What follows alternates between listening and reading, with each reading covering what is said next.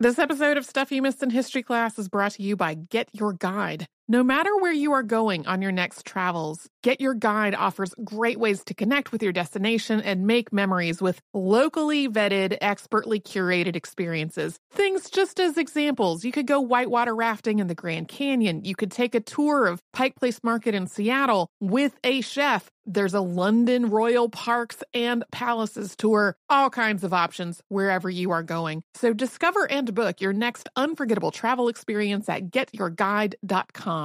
I'm Tracy from Stuff You Missed in History class. Are you a small business owner or even someone who dreams of entrepreneurship? Then check out season two of Mind the Business Small Business Success Stories from iHeart Podcasts and Intuit QuickBooks. Join hosts Austin Hankwitz and Janice Torres as they interview entrepreneurs sharing insights around starting and nurturing a small business. You won't want to miss these inspiring stories of entrepreneurship and discovering ways to business differently so you can too.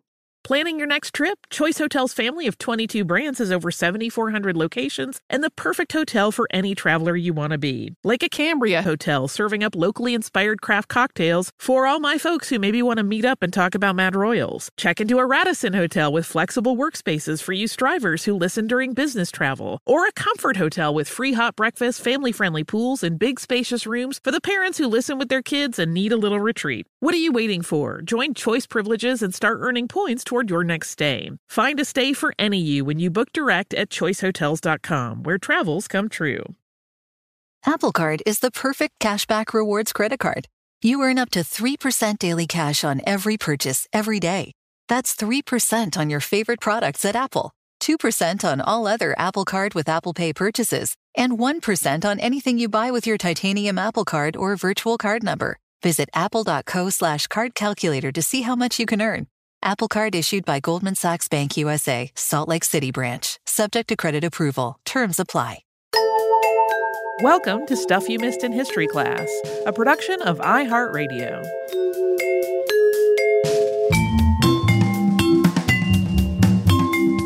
Hello and welcome to the podcast. I'm Tracy V. Wilson. And I'm Holly Fry. Here is part two of the weird experience of working on unearthed episodes in the middle of a pandemic uh, which has just been a, a, strange thing. It's it has not been usual for me to repeatedly refer to current, like the same current event, multiple times doing unearthed. Um, today we have some fun stuff, including edibles and potables, shipwrecks, books and letters, just some other cool stuff too.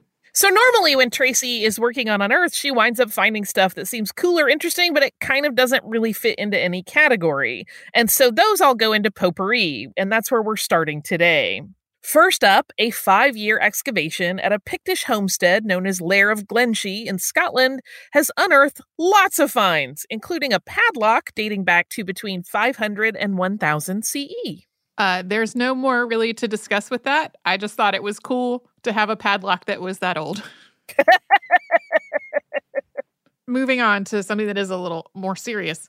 The 2019 2020 bushfire season in Australia was really just devastating, particularly devastating, with immense losses in terms of human and animal life, as well as the general environment and ecology and property, like just on and on. Australia's Aboriginal and Torres Strait Islander peoples have been disproportionately affected by this, with fires completely destroying ancestral homes and cultural sites. Uh, material losses have included things like council buildings, ceremonial items, and sacred sites. And then all of this has also been happening alongside discussions about Aboriginal land management practices that could have mitigated the fire season had anybody been following them. In a few cases, the fires have unearthed artifacts that might have gone undiscovered, something that we've talked about in previous editions of Unearthed as well, when people found artifacts between the time that a fire destroyed all the vegetation in an area and when the vegetation regrew. One example is a stone carved boomerang found in a creek bed after the adjacent property was destroyed by fire on New Year's Eve. So it's not totally clear how this boomerang came to be there. They are not common in that particular part of Australia. However, this discovery did raise the point that people returning to their homes and their property after these fires should be alert to the presence of artifacts that have been uncovered by the fire. Switching gears, crews working on Britain's HS2 or High Speed 2 have found what may be the oldest railroad turntable in the world while excavating the former Curzon Street station. The roundhouse that existed on the site dates back to 1837. So, the site is part of a planned intercity terminus for high speed rail that will be located in Birmingham City Center. So, more excavations of this turntable are expected, along with some efforts to figure out whether it's possible for the turntable to be preserved in some way in its current location. Researchers at Riken Nishina Center for Accelerator Based Science in Japan have found a new way to pull tiny, tiny samples of vermilion, also known as cinnabar, from ancient artifacts. That method is sticky tape. specifically tiny squares of special sulfur free tape, since sulfur would contaminate the process, and most sticky tapes on the market actually contain sulfur. So, the need for this innovation came about from developments in the analysis techniques that were being used. The research group developed a method that only required one microgram of vermilion, and that's 500 times smaller than the sample sizes that were needed for other methods. So, that's great it's great to need to take a smaller sample because then you don't have to do nearly as much damage to the object that you're trying to study. However, they didn't actually have a way to collect a sample that was that small. Like, it was like, that's a great idea, but how do we get a sample that's that small? Uh, and that answer was the sulfur free tape in little, little three millimeter by three millimeter squares to just pull off the tiniest amounts of vermilion pigment from things like pottery and stone tools. I really love this sticky tape story. I do um, too. I was having virtual tea with a friend of mine, and she was like, "What are you working on right now?" And I was like, "Oh, I'm working on these unearthed episodes." She's like, "Oh, I like this," and I was, she was like, "What? What's something that's cool that's that you're finding?" And like the the sticky tape story was what I immediately launched into. Uh, back in 2014, Whittaker Schroder, a student at the University of Pennsylvania, was in Mexico looking at archaeological digs and trying to find a topic for his dissertation research. And after a while, he started noticing a street side carnitas vendor trying to flag him down whenever he drove by. Schroder thought the vendor was trying to get his attention as a customer, but he was a vegetarian, so he did not stop. But on the last day of his trip, he did and it turned out that the vendor was not trying to make a sale. He had heard that Schroder was interested in the Maya, and he wanted to tell him about a friend who had found a stone tablet. It turned out that the rancher had found something significant in his yard. And five years later, after negotiations with him to do the excavation, those excavations began they revealed the capital of the Maya kingdom of Sak Tz'i', or White Dog, which was occupied for about a thousand years, starting in 750 BCE or so. Archaeologists had been trying to find the seat of this kingdom since discovering references to it at other sites in 1994. The team unearthed ruins, sculptures, and monuments, one of which is inscribed with descriptions of things like rituals and battles. The team was planning to return to the site in June for further excavations, although the pandemic uh, seems likely to delay that effort. Uh, moving on to a favorite category, and that's shipwrecks. Locals have known about a wreck about 35 miles off the coast of St. Augustine, Florida, for more than three decades. They nicknamed this wreck the Bear Wreck I found a lot of references to that being having to do something with uh, debris that had washed up. But I was like, was there a bear on it? Did it look like a bear? I don't know. This January, though, this wreck was finally identified as the SS Cotopaxi, which disappeared in 1925. The Cotopaxi was traveling from Charleston, South Carolina to Havana, Cuba, carrying a load of coal when it disappeared with 32 people on board. Since then, some people have connected the Cotopaxi to the so called Bermuda Triangle, which the ship would have passed through on that journey. Biologist and diver Michael Barnett worked on the identification using insurance records, blueprints, and other documents to compare the wreckage to what was known about the Cotopaxi. And then, in addition to the news coverage of this in January, the wreck was also covered on the Science Channel series Shipwreck Secrets. Crews have brought up more than 350 artifacts from the wreck of Sir John Franklin's ship, the Erebus, which was found in 2014, and we talked about it on Unearthed that year. The items include things like a hairbrush, kitchen items, wine bottles, and an accordion. These were recovered by Parks Canada underwater archaeologists. So it's been a few years since the ship was found. Uh, there had been some other items brought up from it, but this was the first time that underwater archaeologists have really been able to start working at the site. And mostly that's because of the weather. Uh, the northern location of where the wreck is located means that you can really only dive there for five or six weeks a year at best. If you have bad weather during that five or six weeks, that means it's not safe to go out. It's too bad. A team for Lost 52 Project, which has come up on previous episodes of Unearthed, has found the remains of the USS Stickleback, which sank after accidentally colliding with a U.S. Navy ship on May 28, 1958. The wreck wasn't far from where the collision had taken place, in about 11,000 feet, that's about 3,350 meters of water. So, this collision was accidental. It happened during an anti submarine warfare exercise. The crew were able to use compressed air to force the water out of the vessel's ballast, and they all escaped to other ships that were in the area before the wreck sank again. For folks who might not recall, the Lost 52 project has a goal of finding all 52 U.S. submarines that disappeared during World War II, and the four that were lost during the Cold War. As of the Stickleback announcement, it had found six of those subs. Uh, let's have a sponsor break before we move on to one of the perpetual favorites, which is the edibles and the potables. Hey Sarah, I love that spring break vlog you posted on Zigazoo. OMG, you watched it? Yeah, it was edited so well. I think you're so talented.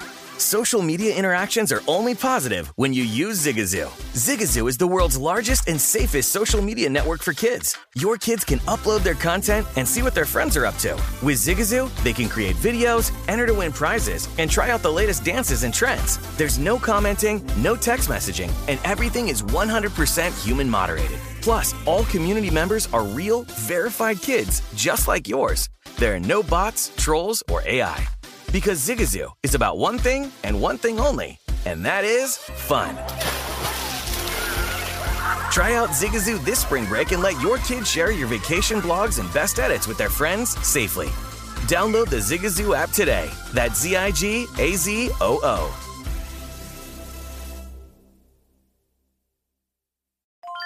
I'm Tracy V. Wilson from Stuff You Missed in History class. Did you know small businesses make up 99.9% of all businesses in the United States? The world is powered by entrepreneurs, and if you're a small business owner or even someone dreaming of starting your own business, then you'll want to check out season two of Mind the Business Small Business Success Stories from Ruby Studio, from iHeartMedia, and Intuit QuickBooks. And every episode, hosts Austin Hankwitz and Janice Torres talk to entrepreneurs about how they've grown from the lessons of launching and nurturing a small business and how they have found success being their own boss. From the excitement of first starting out to finding the right tools and resources to process invoices and payments like QuickBooks Money, you won't want to miss these inspiring stories of entrepreneurship and discovering ways to business differently so you can too. And if you're a small business owner or even someone dreaming of starting your own business, then you'll want to check out season two of Mind the Business Small Business Success Stories from Ruby Studio, from iHeartMedia, and Intuit QuickBooks.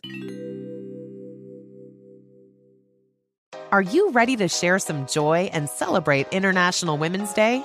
M&M's has partnered with iHeart for Women Take the Mic treating you to the most uplifting and empowering stories of women supporting and celebrating each other. And of course, there is a smooth and creamy companion for your listening pleasure, peanut butter M&Ms, because they're just another way to help treat yourself in situations where you deserve a little added delight, like listening to your favorite podcast. So grab a handful of that creamy deliciousness Kick back and spread some positivity into the world. From smashing glass ceilings to breaking records in sports, on stages, and at the box office, women are crushing it in every way imaginable. And with peanut butter M&Ms by your side, relax and keep listening to Women Take the Mic podcasts as you dance your way through inspiring stories, share laughs, and savor the deliciousness of peanut butter M&Ms and the unstoppable force of women. Happy International Women's Day. Now, I'd like to introduce you to Meaningful Beauty, the famed skincare brand created by iconic supermodel Cindy Crawford. It's her secret to absolutely gorgeous skin. Meaningful Beauty makes powerful and effective skincare simple, and it's loved by millions of women. It's formulated for all ages and all skin tones and types, and it's designed to work as a complete skincare system, leaving your skin feeling soft, smooth, and nourished. I recommend starting with Cindy's full regimen, which contains all five of her best selling products, including the amazing youth activating Melon Serum. This next generation serum has the power of melon leaf stem cell technology. It's melon leaf stem cells encapsulated for freshness and released onto the skin to support a visible reduction in the appearance of wrinkles. With thousands of glowing five star reviews, why not give it a try? Subscribe today and you can get the amazing Meaningful Beauty system for just $49.95. That includes our introductory five piece system, free gifts, free shipping, and a 60 day money back guarantee. All of that available at meaningfulbeauty.com.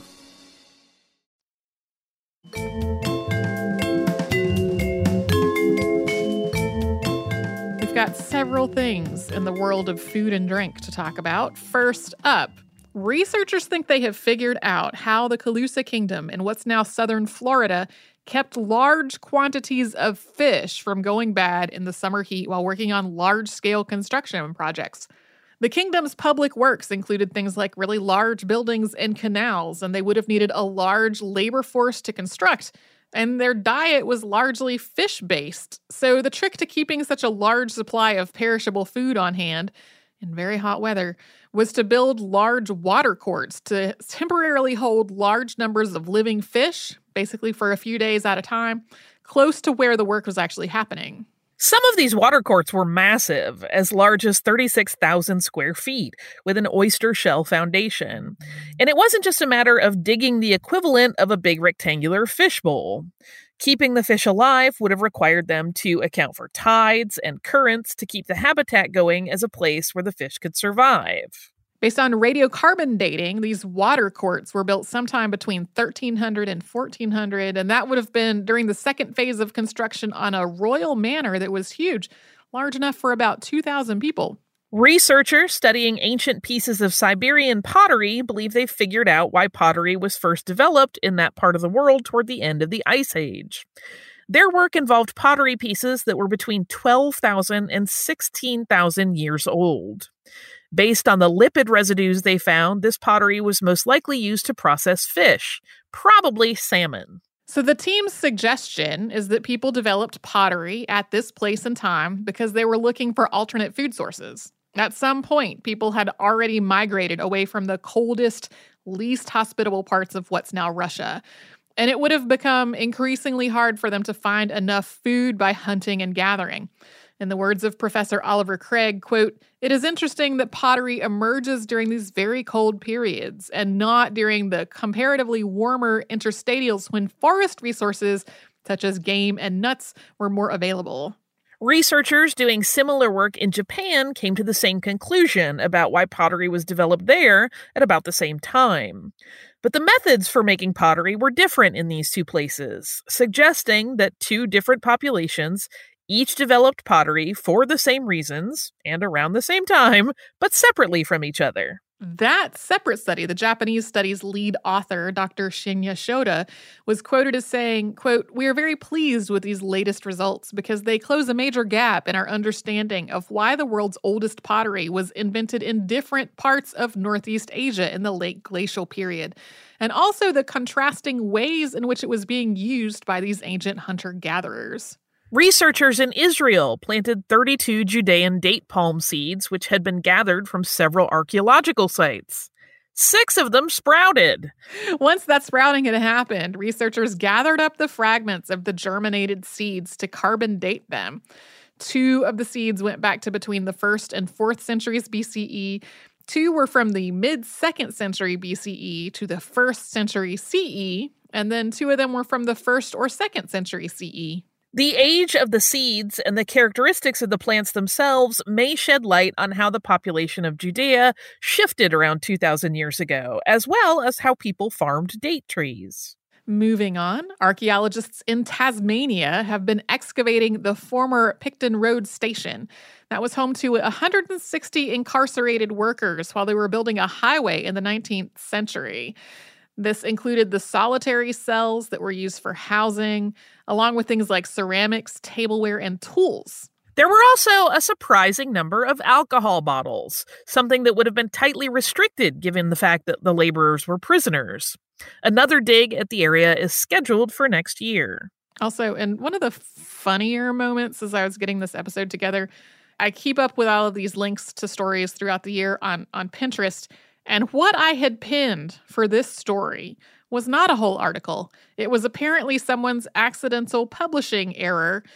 It had the headline, quote, fragments found in a Tasmanian convict archaeological dig at Kempton.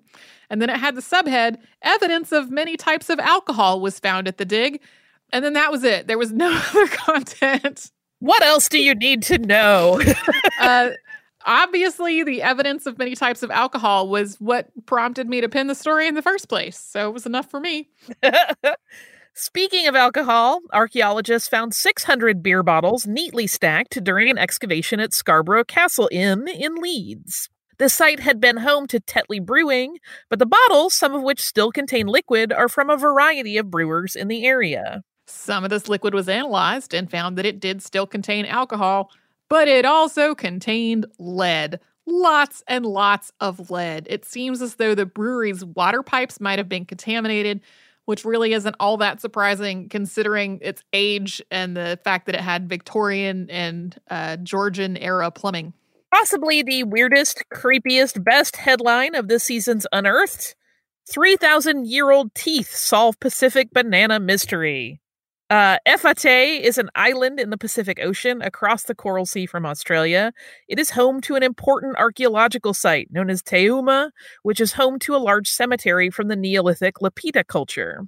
The cemetery itself is the oldest in the region known as Remote Oceania, and many of its burials are exceptionally well preserved. So, while studying 3,000 year old skeletons, researchers found microscopic particles of banana and other plants in their dental plaque. This is the first evidence that the Lapita people may have brought domesticated plants with them when they first arrived on the island, which had been uninhabited before they got there. That arrival happened about 3,000 years ago. And this may help answer some ongoing questions about how the Lapita people survived as they first settled this island. Getting into more creepy things, which makes me happy. Moving on from food, but continuing with that theme of stuff that was just kind of creepy. Italian anthropologists have concluded that what appeared to be a piece of black rock is really part of the brain of someone who died during the eruption of Mount Vesuvius in the year 79.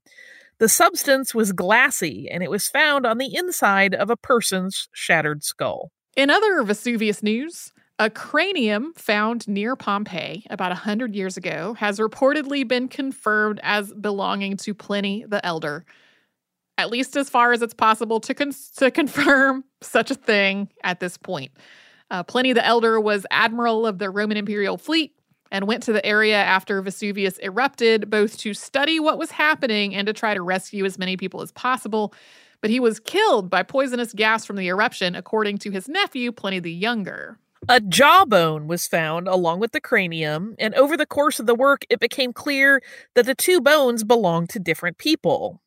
Based on isotope analysis, the jawbone belonged to someone of African descent who was in their late 30s, possibly someone enslaved by Pliny the Elder. The skull, on the other hand, belonged to someone older from the general region of Italy that Pliny the Elder was from. Uh, this was really not as conclusive as headlines made it sound like because the headlines were like Pliny the Elder's skull identified. And it's more like Maybe. This is a cranium that belonged to somebody from approximately the time and place that Pliny the Elder was from, found near Pompeii. Like that's uh it's creepy because it's a cranium, but it's also kind of silly. Moving on to some other stuff that I found a little creepy. In 2016, archaeologists found a broken bottle full of nails at a Civil War fortification known as Redoubt 9, and that today is the median of Highway I 64 in part of Virginia. This year, the William and Mary Center for Archaeological Research announced that they believe this bottle is a witch bottle. So, witch bottles were meant to ward off evil spirits, something that's been practiced in various ways in different parts of the world throughout history. In this case, it involved burying a bottle full of nails near the hearth in your home, and that practice started in East Anglia in England during the Middle Ages. Archaeologists have found almost 200 witch bottles in Britain, but only a handful in the United States, so this find is relatively rare. Also, um, it could have just been a bottle full of nails with no supernatural significance because the top of the bottle is broken off. So it's not clear whether it contained any of the other items that were typically placed into witch bottles, like nail clippings or locks of hair. It could have just been the container someone was using to hold their nails. My brain wants to start making artisanal witch bottles to sell online. Let's do that.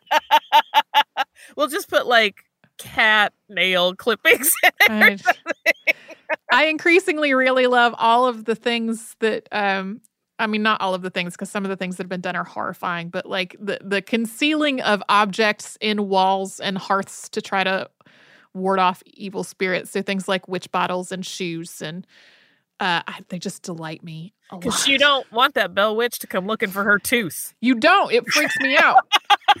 That's probably why I thought the banana thing was creepy because it was about teeth. Anyway, um, do you want to have a little break? uh, yeah, I'm going to recover from these teeth stories, and we'll come back in a minute.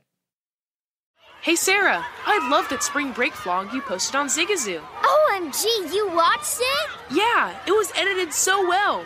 I think you're so talented. Social media interactions are only positive when you use Zigazoo. Zigazoo is the world's largest and safest social media network for kids. Your kids can upload their content and see what their friends are up to. With Zigazoo, they can create videos, enter to win prizes, and try out the latest dances and trends. There's no commenting, no text messaging, and everything is 100% human moderated.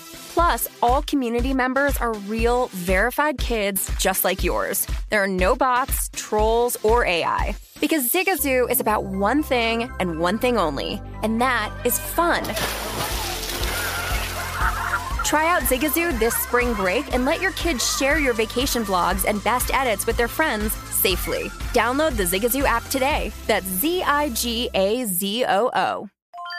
I'm Tracy V. Wilson from Stuff You Missed in History class. Did you know small businesses make up 99.9% of all businesses in the United States? The world is powered by entrepreneurs, and if you're a small business owner or even someone dreaming of starting your own business, then you'll want to check out season two of Mind the Business Small Business Success Stories from Ruby Studio, from iHeartMedia, and Intuit QuickBooks. And every episode, hosts Austin Hankwitz and Janice Torres talk to entrepreneurs about how they've grown from the lessons of launching and nurturing a small business and how they have found success being their own boss. From the excitement of first starting out to finding the right tools and resources to process invoices and payments like QuickBooks Money, you won't want to miss these inspiring stories of entrepreneurship and discovering ways to business differently so you can too. And if you're a small business owner or even someone dreaming of starting your own business, then you'll want to check out season two of Mind the Business Small Business Success Stories from Ruby Studio, from iHeartMedia, and Intuit QuickBooks. Are you ready to share some joy and celebrate International Women's Day? M&M's has partnered with iHeart for Women Take the Mic treating you to the most uplifting and empowering stories of women supporting and celebrating each other. And of course, there is a smooth and creamy companion for your listening pleasure, peanut butter M&Ms, because they're just another way to help treat yourself in situations where you deserve a little added delight, like listening to your favorite podcast. So grab a handful of that creamy deliciousness Kick back and spread some positivity into the world. From smashing glass ceilings to breaking records in sports, on stages, and at the box office, women are crushing it in every way imaginable. And with peanut butter M&Ms by your side, relax and keep listening to Women Take the Mic podcasts as you dance your way through inspiring stories, share laughs, and savor the deliciousness of peanut butter M&Ms and the unstoppable force of women. Happy International Women's Day. Now, I'd like to introduce you to Meaningful Beauty, the famed skincare brand created by iconic supermodel Cindy Crawford. It's her secret to absolutely gorgeous skin. Meaningful Beauty makes powerful and effective skincare simple, and it's loved by millions of women. It's formulated for all ages and all skin tones and types, and it's designed to work as a complete skincare system, leaving your skin feeling soft, smooth, and nourished. I recommend starting with Cindy's full regimen, which contains all five of her best selling products, including the amazing youth activating melon serum. This next generation serum has the power of melon leaf stem cell technology. It's melon leaf stem cells encapsulated for freshness and released onto the skin to support a visible reduction in the appearance of wrinkles. With thousands of glowing five star reviews, why not give it a try? Subscribe today and you can get the amazing Meaningful Beauty system for just $49.95. That includes our introductory five piece system, free gifts, free shipping, and a 60 day money back guarantee. All of that available at meaningfulbeauty.com.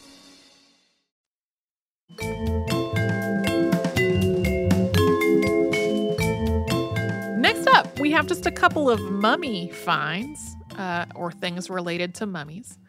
Takabuti was a woman who lived in ancient Egypt around 2,600 years ago, whose mummy was bought in the 19th century and then brought to Belfast, Ireland in 1834. Analysis of her mummy has revealed that her cause of death was being stabbed in the back. Uh, also, researchers confirmed that the mummy's heart is actually still intact and present in the chest cavity. Takabuti is an example of what other cultures' treatment of Egyptian mummies was like in the 19th century. After Takabuti was brought to Belfast, she was publicly unwrapped on January 27th, 1835. That was really just kind of a public spectacle of like, let's gawk at these human remains that we're going to remove from their burial wrappings, which I find a little horrifying. Uh, in totally different, almost opposite mummy news from a different part of the world, researchers from the University of Western Ontario have been working on a portable digital x ray system that could allow more thorough but also non invasive study of mummies actually in the field. Using x ray imaging to study mummies is not new. Mosaic x rays that use multiple images to turn two dimensional x rays into a 3D view of a mummy's interior are not new either. However, before this point, this work has usually been done with film, with the team taking that film back home with them and then developing the images and studying them there. Yeah, it was time consuming, and it also meant that you were no longer physically able to compare your imaging to like the mummies in front of you. This team, on the other hand, is working on an all digital setup using an x ray machine the size of a suitcase that was originally made for veterinary use. The images produced are sent directly to a laptop and they can be viewed immediately.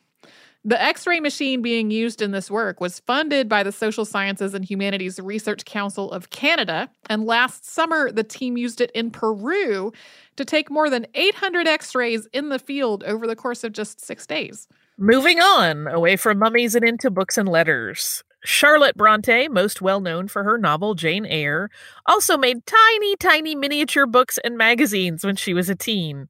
I love this. Her siblings made tiny books like this too. And when we say we're talking about something tiny, what we mean is something the size of like a box of matches. In the case of the one we're about to talk about, it's 35 by 61 millimeters. Tiny! So small.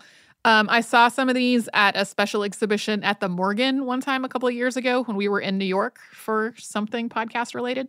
Um, and they they had the books and these little magnifying glasses that you could get a closer. I loved them so much. I loved the whole exhibit so much. It was great.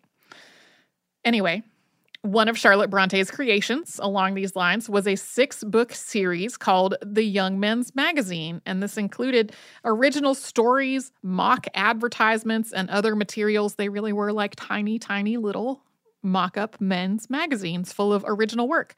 Four of the six installments in this series were already part of the collection of the Bronte Parsonage Museum. A fifth has been lost since the 1930s. We're not quite sure where it is. And the sixth came up for auction in the fall of 2019. That led to a fundraising campaign to help the museum buy it. And that campaign was uh, promoted by such notable people as Dame Judi Dench, who's the Bronte Society's honorary president. And this campaign, we are happy to say, was successful. It was announced in February that the newly acquired little book has gone on display at the Parsonage Museum. I really love the fact that Dame Judi Dench is the honorary president of the Bronte Society. Of course. Of course she is. Uh, moving on, researchers are studying a 2,000 year old artifact in Japan to try to figure out whether it contains Japan's oldest known example of writing. Yasuo Yanagita and his colleagues have maintained that this is an inkstone showing Chinese characters that are written on the stone in India ink. India ink is a form of ink made from carbon black, typically in a stick or a cake, which is moistened to produce ink. But it can also describe a liquid ink made from carbon black and suspended in a fluid. India ink, or Indian ink as it is called in the UK, is a little bit of a misnomer. This was first made in China and Japan, and in some places it is actually called Chinese ink. As I was working on this, I was like, I'm sure there are people who know what India ink is, but I am not clear on the details, even though I've been hearing the term used my entire life. Mm-hmm. Uh, other researchers studying this piece, though, have tried to confirm the presence of India ink on the stone through infrared imaging, and they just couldn't confirm that it was there. So there's some dispute going on about this. If it is ultimately confirmed that this really is an example of writing, it would move the first use of writing in Japan to between 200 and 300 years earlier than what's currently known. When Chile occupied Peru during the 1879 to 1884 Pacific War, Chilean forces removed, among other things, thousands of books and manuscripts from Peru's National Library. Chile returned more than 4,500 books, but some of the ones that were taken were sold to private collectors. Yeah, this is also something that is a repatriation, which we're going to talk about more of them in a bit. Uh, one such manuscript is Memories of the Peruvian Monarchy or Outline of the Inca's History by Justo Apu Sahuaraura Inca. Very sorry if I've pronounced that badly. Uh, he was a descendant of Huayna Capac, who was the 16th century Inca emperor who we talked about in our previous episode on the Battle of Cajamarca. Uh, this is a beautiful illustrated manuscript detailing the history of the Inca Empire and Spanish conquest in the region. A lot of it is sourced from documents that have not survived until the present day.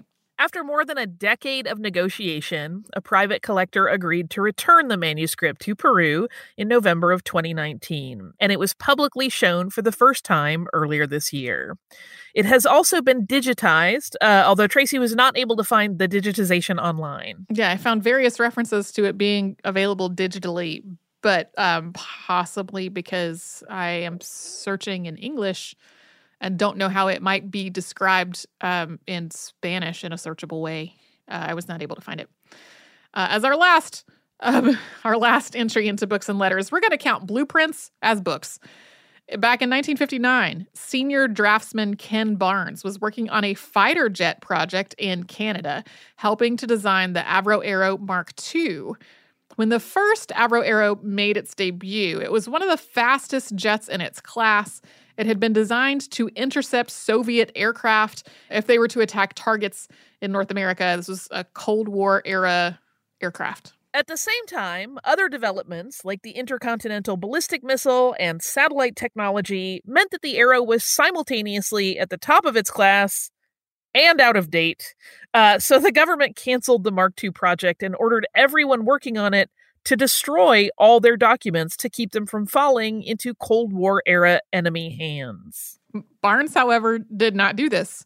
And in a story that at this point could have gone very differently, I'm imagining like some heists or something that did not happen, but what if they had? Uh, he kept them safely in his home, where they stayed tucked away in a workbench in his basement until they were inherited by his son Gord. The younger Barnes ultimately donated them, and they became part of an exhibit called Touch the Sky, the story of Avro Canada at the University of Saskatchewan's Diefenbaker Canada Centre. We have a couple of repatriations to talk about. The Helen Ladd Thompson Revocable Trust has donated more than 100 items to Hawaii's Iolani Palace. This is something that a lot of news coverage has framed as being related to the overthrow of the Hawaiian monarchy at the hands of U.S. business interests aided by the military in 1893. That's something that we've talked about on the show. In the words of CNN's headline, for example, quote, thousands of artifacts were taken when Hawaii's monarchy was overthrown. Now some have returned home to Iolani Palace. It is absolutely true that thousands of artifacts, pieces of artwork, and other items were seized and auctioned off after the Hawaiian monarchy was overthrown, and that many of these pieces have never been recovered or returned. But this particular donation has a little bit different backstory. These items had originally belonged to Anton and Emily Rosa. Anton was the son of a Hawaiian mother and a father of Portuguese descent. He was a judge, and King Kalakaua appointed him as Attorney General. After that, Rosa served as Kalakaua's vice chamberlain, and he was part of Queen Liliuokalani's privy council. Rosa died in 1898 at the age of 43, and in obituaries, his politics were described as nationalist and in opposition to the republic that was established after U.S. interests overthrew the Hawaiian monarchy. These items, which were probably given to the Rosa family as gifts, were then passed down to their descendants. Then Helen Ladd Thompson, Rosa's granddaughter, died in Honolulu on June 23, 2018, which ultimately led to those items being donated to the Iolani Palace. The, the headlines sort of made it sound like these were things that nefarious people had looted from the palace and decided to return. But like this is a, family who had connections with the monarchy's personal items that they have donated now. Uh, in other news, uh, Scotland has returned the remains of a Beothuk couple 191 years after those remains were taken from their grave in what's now Newfoundland by explorer William Cormack. This return followed years of discussion with the Canadian government and with Indigenous leaders. These remains belonged to Nonosabasut and uh, Demasduit. I'm really sorry if I have done that badly. I tried to get pronunciations and failed. Demasduit was captured by a European fur trader in 1819, and her husband was killed trying to rescue her. She died of tuberculosis the following year. As of March, the remains were being held at the Rooms Archive and Museum in St. John's as Indigenous leaders from Newfoundland and Labrador discussed how and where to rebury them to ensure that they would not be disturbed again. Initially, Scottish authorities had refused to return these remains because the request had not been made by a direct descendant. This is one of those situations where the Beothuk nation as a nation was destroyed back in the 19th century. So the efforts to have the remains repatriated has been a collaborative effort among multiple indigenous peoples in Canada. A pipe tomahawk that George Washington gave to Seneca leader Cornplanter in 1792 has been returned to the Seneca Nation. A Seneca diplomat had donated the tomahawk to the New York State Museum in 1851, but it had been lost or stolen from the museum about 100 years later. It was returned to the museum by an anonymous person in 2018. The formal return of the pipe took place in Salamanca, New York in January. And now we are going to move on and finish off this installment of Unearthed with something that a lot of people's social media shares blamed for the state of the world right now. Um, which, since as we've said earlier, this episode is coming out in two weeks, who knows what the state of the world will be at that point. 30 lead curse tablets were found in the main cemetery of ancient Athens down at the bottom of a well. This well is known as B34. It's one of more than 40 known wells in the cemetery, and it dates back to the 4th century BCE. It was common to bury these types of tablets in a person's tomb, under the idea that the person could carry the message with them to the underworld. And wells were seen as another connection to underworld deities. This use of wells as kind of a curse tablet mailbox increased after Athenian law banned the burial of curses in tombs as part of laws governing the tomb's overall management. So these curse tablets would have been considered the black arts, and the black arts were not looked upon very favorably in Athens. So this well, which was the water source for a public bath, was probably just a convenient place for people to try to throw their curses in surreptitiously. This kind of reminds me of people trying to scatter ashes on Disney rides. Yeah. Um, uh, some of the other items found in the well, which had to be pumped free of water before the excavation could begin, were bronze coins, cooking pots, drinking vessels, peach pits, and talus bones used for dice games. This wasn't all just littering. Some of these items would have been thrown in as an offering to the water nymph believed to be tied to the well. So this story uh, came out a little bit earlier in the year, but it circulated a lot. I saw it uh, around numerous times in the early days just after the World Health Organization had declared a pandemic. And that led to people making various quips about how we needed to throw the curses back in. Uh, just to be clear, though, they were removed when the well was excavated for the first time back in 2016. So, and also probably they had already done their curse work, if you in- believe in such a thing, since the whole point was for them, their messages to be retrieved by underworld deities down at the bottom of the well. Right, it's a return to sender situation. It is. we don't um, want, we don't want your curses. No, no. So yeah, that is our unearthed for the springtime of 2020. I'm wildly curious how this goes in summer. Yeah, me too. Me too. Um, like uh, a lot of universities are are only doing online instruction um, or like have like told students not to return to campus. So like a, uh, a, uh, the world of university based work is very different. Simultaneously, though, my spouse works for a university as a librarian, and he has been incredibly busy working at home um, as faculty have wanted a lot of research help for stuff that is related to COVID 19 in some way. So, um, at, there's it, it, could go so many different ways. Like I, I imagine a lot of um, field work is probably canceled or or postponed. A lot of conferences where these kinds of things make their first public appearance, like those, a lot of them have either been uh, canceled or postponed or moved to an all online format. It remains to be seen uh, what we'll have to report in July. Yeah, I imagine there could be like analysis and um, you know, putting together of papers during this time, but we'll see. We'll see. Well, and based on our own experience, it's a little hard to concentrate. that it is. I mean, we we have a lot to be thankful for, Holly and I, and our work, but also uh, it's been kind of a like just an emotional and and mental struggle yeah, I find myself like in the middle of research and being like, none of this makes sense together. How do I make a narrative structure? And then I realize like two hours have passed and I've just been essentially staring at a cat. Same. Like I'm just like, I don't know what happened here, but I gotta make up for lost time. Yeah. Um, do you have a little listener mail to take us out? I do have listener mail. It is from someone who asked us to please leave their name off if we read it, so I'm doing that. Uh, they write I would just like to thank you, ladies, for your special coronavirus episodes. Podcasters may not be doctors or laboratory technicians or truck drivers and supermarket shelf sackers, but you're still doing an important job of keeping the spirits up of people stuck at home. My wife and I are in Australia and are both working from home. I work for the railways, and most other railroaders still have to go to work to keep the trains moving. We're running more intermodal general freight trains than ever. They are as long as they can be to fit into passing loops, also known as sidings, but are not as heavy as they could be. Things like dried pasta and toilet paper take up a lot of space but are not very heavy. The people who load trains are used to seeing a peak period in the lead up to Christmas, but right now they're seeing a peak which doesn't end one of the biggest problems I have is having to keep picking the cats off the laptop. We have three cats and a dog.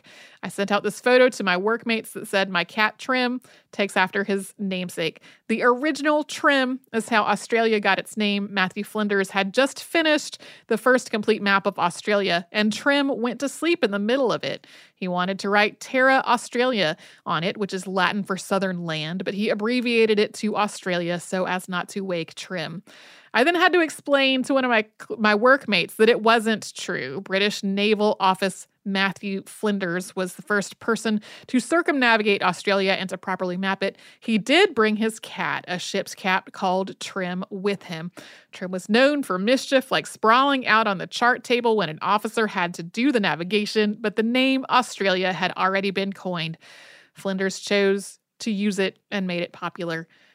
On a lighter note, after your train wrecks episode, you might like to hear about the tea and sugar. This was a shopping mall on a train. There used to be a whole series of settlements next to the railway across the Nullarbor Desert where the track mountaineers lived with their family. More or less every week from when the line opened in 1917 until 1996, this train ran across the line bringing them supplies. Tea and sugar were the most famous supplies it carried, hence the name. One carriage had a grocery store, another carriage had a butcher shop, and another carriage had a bank branch. Nurses would often ride the train to check on people's health, and movie projectors were often carried. At Christmas, Father Christmas, also known as Santa Claus, would ride the train. And the train finally stopped running when modern technology meant people no longer needed to live in such remote settlements. Things like concrete sleepers on ties, which are not eaten by termites, did not need to be replaced as often. Modern four wheel drive cars meant track workers and their families could live in towns and then drive out to where they needed to work, spending a few nights in bunkhouses on the line. Thanks again.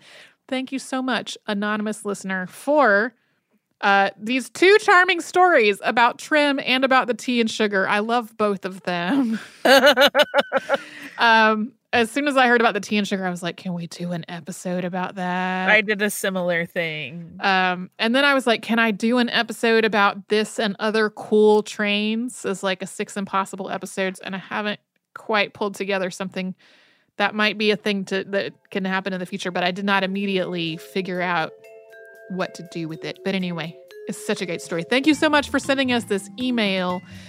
Uh, again, we hope people are weathering things as best as possible. Uh, and thanks for listening to our show. If you would like to write to us, we're at historypodcast at iheartradio.com. And then we're all over social media at Missed History, which is where you'll find our Facebook, Twitter, Pinterest, and Instagram. And you can subscribe to our show on Apple Podcast, the iHeartRadio app, and anywhere else you get your podcast.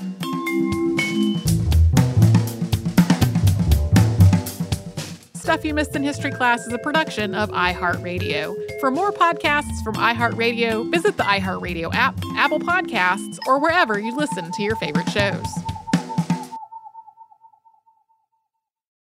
Zigazoo has made me zigzag. What I mean by that is, I swore I would never let my kids on social media, but now I'm setting them loose on Zigazoo. Zigazoo is a space for kids to post videos they've created and to share them with other kids just like them. Videos that are moderated by actual people. And since there are no comments or messaging, you don't have to worry about social trolling. Zigazoo, the world's largest social network for kids. Download the Zigazoo app today. Ready to unlock a world of entertainment? Philips Roku TV has America's favorite TV streaming platform built in, so you can watch live TV, catch every game, discover must see shows and hit movies, and get all the best streaming apps in one place, like iHeart for all your favorite music, radio, and podcasts. Watch what you want when you want. Immerse yourself in entertainment with premium 4K picture and sound for every budget, with sizes for every room. Find your perfect Philips Roku TV today, online or at your local Walmart and Sam's Club. Hey, this is John Ridley. And this is Matt Carey, documentary editor at Deadline. And welcome to Doc Talk. John, we've got a hard hitting episode today. A lot of controversy.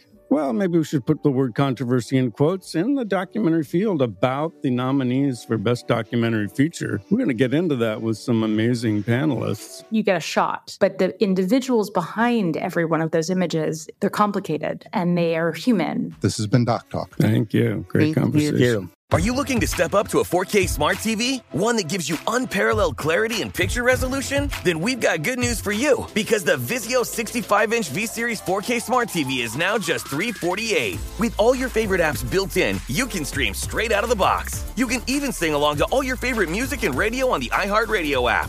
Looking for a smaller or bigger screen? Vizio offers unbeatable prices on all V-Series 4K smart TVs. Head to walmart.com today and score the 4K TV you've been waiting for.